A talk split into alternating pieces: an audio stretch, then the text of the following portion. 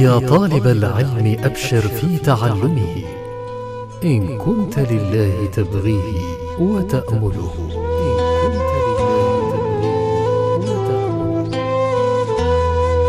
أنا ومعلمي. مبارك الكباسي وإدريس محمد. المادة من كتاب مهمات التوحيد.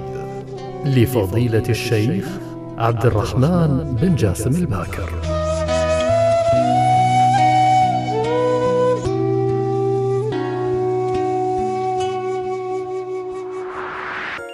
إذاعة قطر بودكاست السلام عليكم ورحمة الله وبركاته يا معلمي.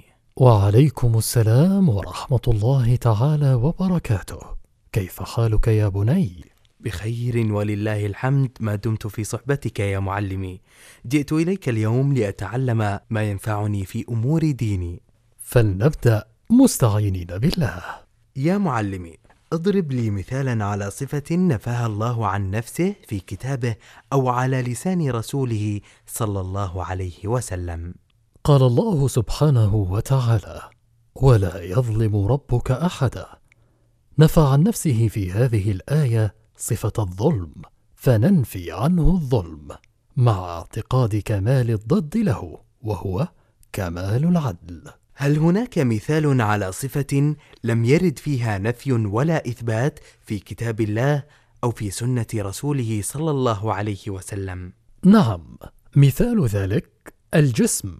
فلم يرد في الكتاب والسنة ما يثبت ذلك ولم يرد كذلك ما ينفيه فنتوقف فيه لا نثبته ولا نرده.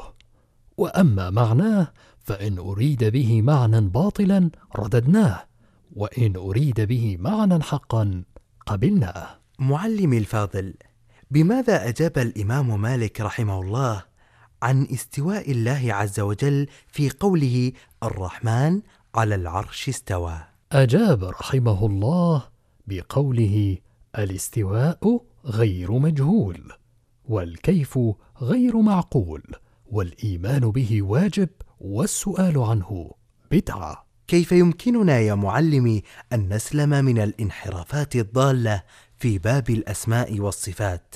إن أردنا أن نسلم من الانحرافات الضالة في هذا الباب العظيم لا بد أن نسير فيه يا بني على الأسس الآتية. الأساس الأول أن ننزه الله عز وجل عن مشابهة المخلوقات في صفاته. قال جل جلاله ليس كمثله شيء وهو السميع البصير. وقال سبحانه وتعالى ولم يكن له كفوا أحد. والأساس الثاني أن نثبت لله ما أثبته لنفسه أو أثبته له رسوله صلى الله عليه وسلم دون زيادة أو نقصان لأنه لا أحد أعلم بالله عز وجل من نفسه. كما قال سبحانه وتعالى قل أأنتم أعلم أم الله؟ ولا أحد أعلم بالله بعد الله من رسوله صلى الله عليه وسلم. قال جل جلاله وما ينطق عن الهوى إن هو إلا وحي يوحى. أما الأساس الثالث قطع الطمع عن إدراك كيفية صفاته عز وجل. قال سبحانه وتعالى ولا يحيطون به علما. وقال عز وجل هل تعلم له سميا؟ صدق الله العظيم. معلمي صدق الله العظيم. معلمي الفاضل ما هي صفات الذين يدخلون الجنة بغير حساب؟ قال النبي صلى الله عليه وسلم هم الذين لا يسترقون ولا يتطيرون ولا يكتوون وعلى ربهم يتوكلون. معلمي الفاضل تحدث الإمام الشافعي رحمه الله عن سورة وقال عنها لو ما أنزل الله حجة على خلقه إلا هذه السورة لكفتهم. ما هي هذه السورة ولماذا قال عنها لكفتهم؟ السورة يا بني هي سورة العصر وقال عنها لكفتهم لأن الله أقسم فيها أن كل إنسان في خسر إلا من اتصف بأربع صفات مذكورة في السورة وهي الإيمان وهو الإيمان بالله ونبيه ودين الإسلام بالأدلة.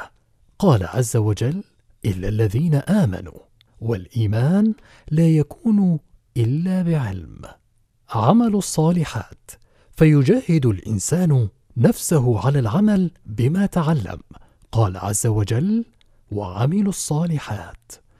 التواصي بالحق فيحرص الإنسان بعد العلم والعمل على الدعوة إلى ما تعلمه من الحق وتعليمه للناس.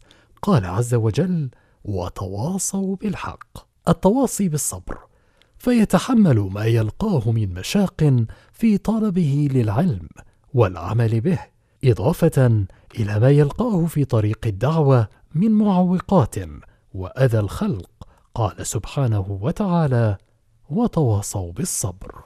جزاك الله خيرا يا معلمي وبارك الله في علمك. غدا بإذن الله نلتقي. إذاعة قطر بودكاست.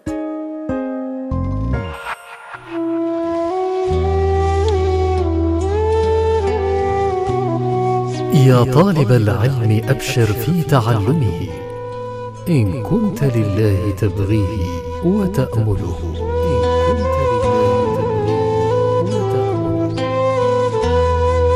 أنا ومعلمي. مبارك الكباسي وإدريس محمد. المادة من كتاب مهمات التوحيد. لفضيلة الشيخ عبد الرحمن بن جاسم الباكر.